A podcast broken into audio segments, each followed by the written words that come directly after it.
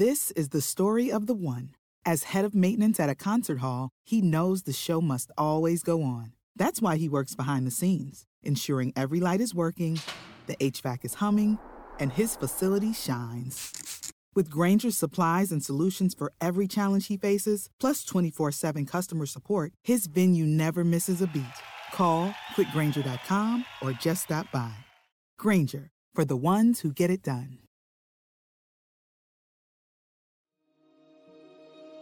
Coming up on 5 Minute News.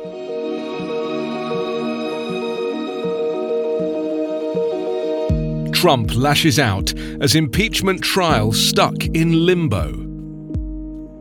Outrage as Rudy Giuliani attacks George Soros as hardly a Jew. And former Uber CEO severs ties with ride hailing giant. It's Wednesday, December 25. I'm Anthony Davis.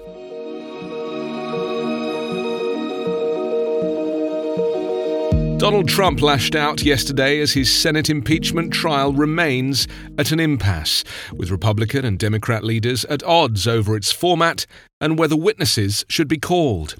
Speaking at his private club in Palm Beach, Trump singled out Speaker Nancy Pelosi, who is indefinitely holding up sending the articles of impeachment the House passed last week to the Republican controlled Senate. Trump has long seen a Senate trial, where he is almost certain to be acquitted, as an opportunity for vindication after he became the third president in the nation's history to be impeached by the House. We have the majority, and now they want McConnell to do wonderful things for them, Trump complained of Democrats, adding that he will leave it to Senate Majority Leader Mitch McConnell to do whatever he thinks best.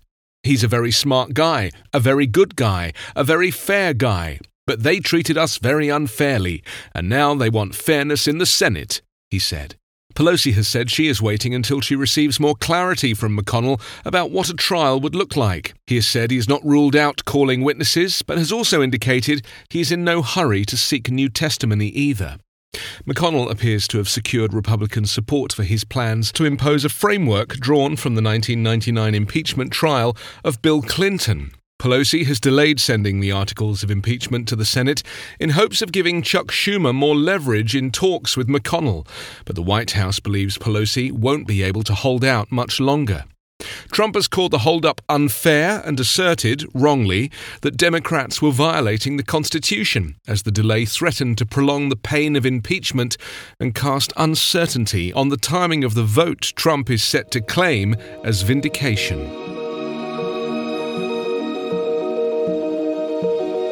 Jewish groups intensified criticism on Tuesday of Rudy Giuliani, the former New York mayor turned president's lawyer and freelancing Ukrainian envoy, after he attacked Jewish financier, philanthropist, and Holocaust survivor George Soros for being hardly a Jew and failing to attend synagogue.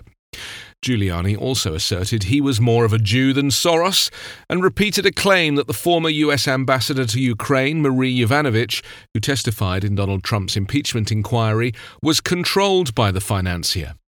The Anti Defamation League CEO Jonathan Greenblatt furiously rebuked Giuliani, who is of Italian descent and was raised Roman Catholic, describing his comments as baffling and offensive and a dog whistle to hardcore anti Semites and white supremacists who believe this garbage. Greenblatt called on Giuliani to apologize and retract his comments immediately. Soros is widely recognized for funding progressive political and social causes. In an article published on its website in October, the ADL said In far right circles worldwide, Soros's philanthropy often is recast as fodder for outsized conspiracy theories, including claims that he masterminds specific global plots or manipulates particular events to further his goals. Challenged on his views, Giuliani retorted, Don't tell me I'm anti Semitic if I oppose him. A spokeswoman for Soros's foundations, Laura Silber, called Giuliani's remarks contemptible, tweeting that they reflect his toxic campaign of misinformation and falsehoods aimed at distracting from the gravity of the charges facing the president.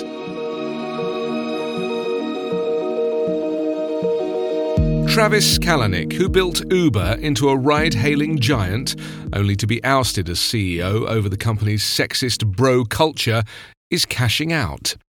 Kalanick disclosed on Tuesday that he has sold off all his Uber stock, estimated at more than $2.5 billion, and is resigning from the board of directors, severing ties to the company he co founded a decade ago.